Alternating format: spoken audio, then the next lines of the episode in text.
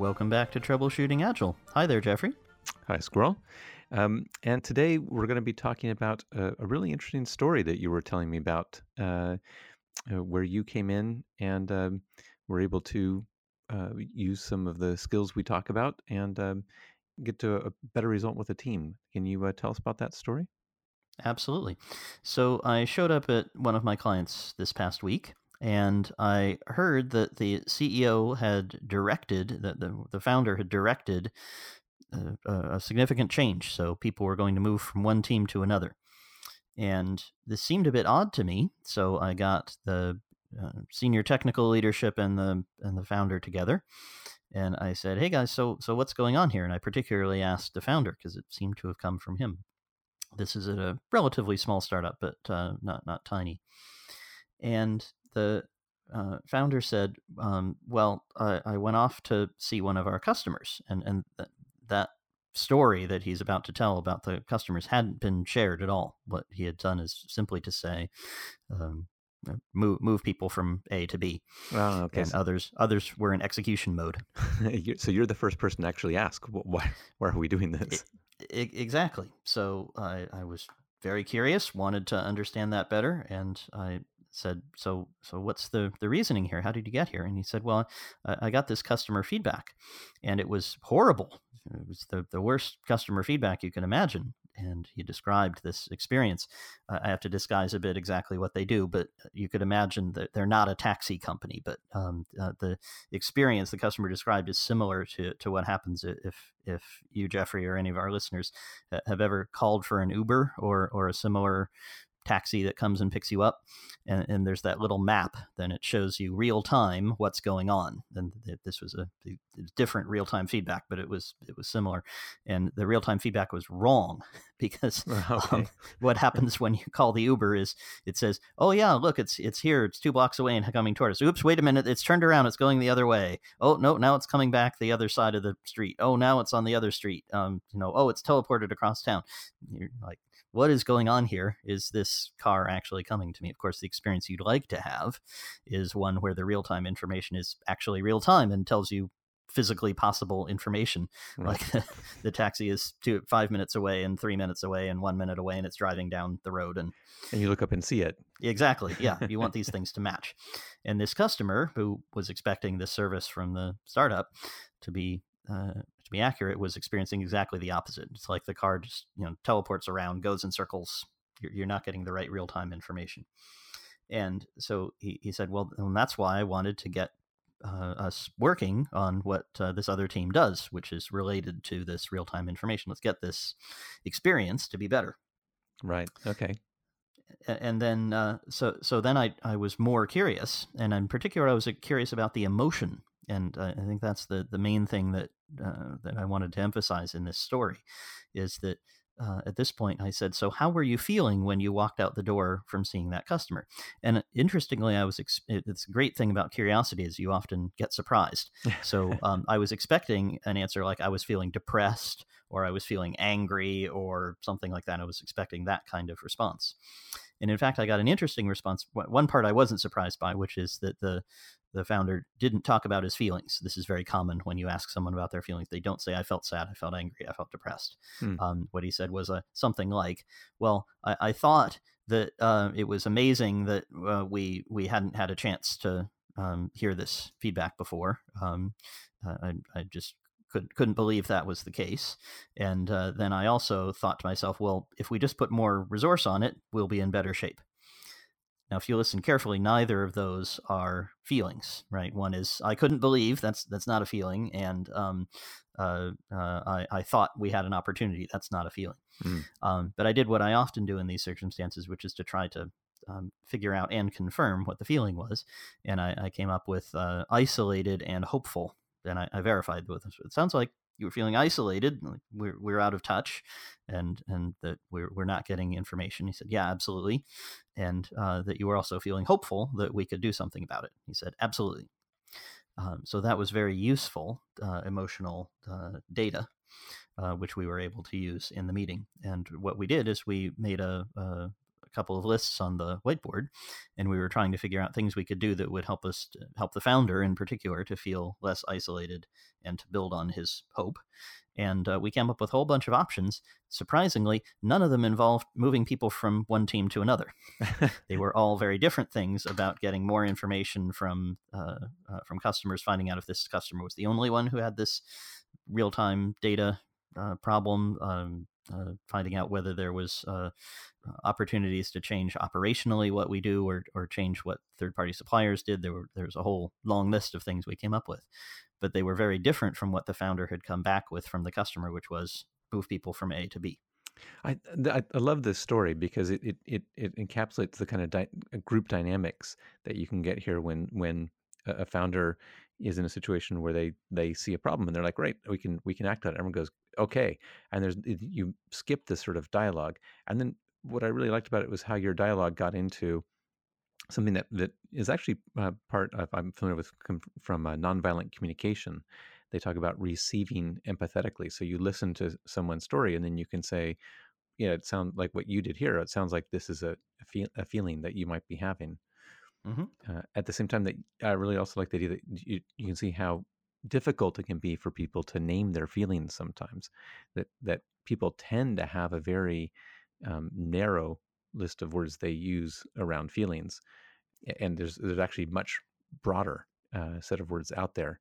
And even even the one you used, isolated, I think is one that people would be uh, unlikely to to volunteer without prompting. Um, for people who want to increase their uh, their vocabulary feelings, uh, we'll link to a resource here from the Nonviolent Communication Center, which is a feelings inventory. And what one thing that's amazing about this inventory when I've shared it with people is it's a it's a really long list of of both uh, positive and negative feelings, and uh, people typically recognize and understand every single word on the list. Yep, but don't use them. Exactly. How many of these have you ever spoken aloud? How many have you ever heard? yeah, or especially in a business meeting, has anyone described themselves as giddy or expectant or um, petrified or uh, uh, anguished? Uh, you know, those those are not words that we hear in the in the in the meeting room very often. Uh, that's right. And so, what I what I like then is your with your intervention here. First is was your sort of curiosity about it. You know, help me understand what you're doing, and then to go further to say, well, you know, what did you feel, and then to actually listen for feeling words, uh, because I think this sort of the response you got of saying, well, I thought this and I thought not that, is is more typical. Yep. And I was listening for him to use feeling words, but I had to actually, in, in the event, which is the most common thing, in, invent some and then check them with him.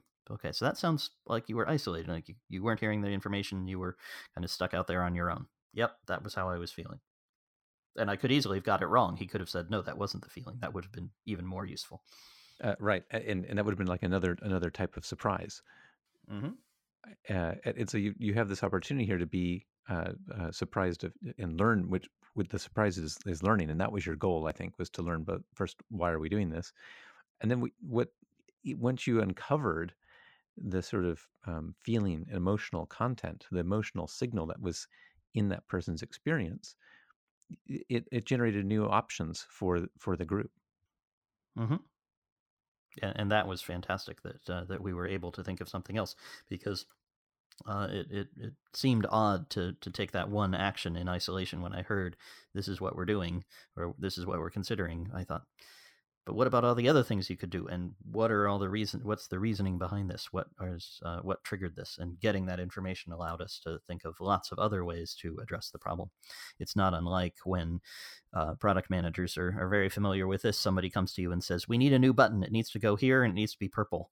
And um, whenever someone does that to product managers I know, um, the product managers say, yeah, and what's the button going to do again? And why does it need to be purple? And why? And they come up with 10 other reasons, 10 other things that one could do to address whatever the problem is. But people tend to approach you with solutions rather than uh, rather than uh, an understanding of the problem. And um, digging for the emotion is uh, one, one way of uh, finding out what those underlying problems are. And I, I think the important was you you actually have content in the emotional signal. It it, it, it wasn't it wasn't like you were just getting a, a, handy label and, and it wasn't just empathetic for the point of supporting them, mm-hmm. um, but also that actually there was real uh, information in it that that impacted what steps you took. Mm-hmm. And and we were lacking that information to start with. We were operating in a vacuum. We didn't we didn't know about this customer visit, for example. Right. Okay.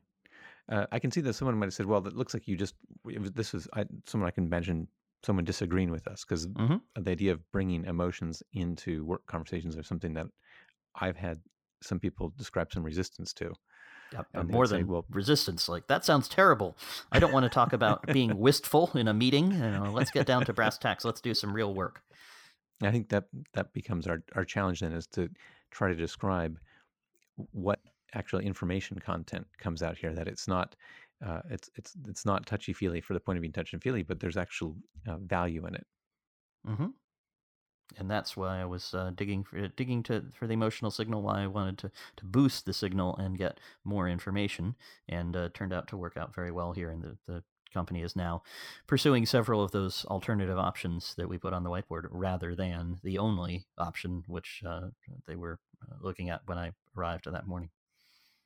That's right. I, I think if, if, the idea of emotional language is probably more comfortable, I'm going to guess, to people with a product background than uh, an engineering background, and the, and the reason is, is I know that you're um, trying to understand customers in their world, and uh, even if you look at something like the the Kano model, uh, which is something that uh, um, some product managers use to prioritize uh, what features are going to do, one of the words that I really like uh, it, it is the idea of something that is a delighter.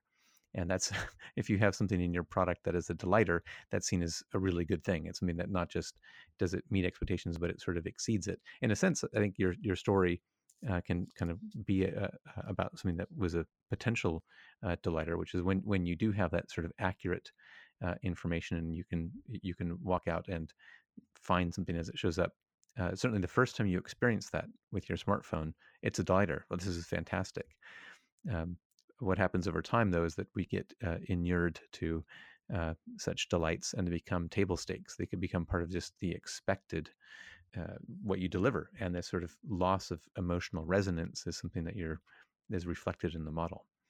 Interesting. Okay. I, I think product people might be uh, more attuned to the idea of the sort of uh, decision making value uh, of of emotions.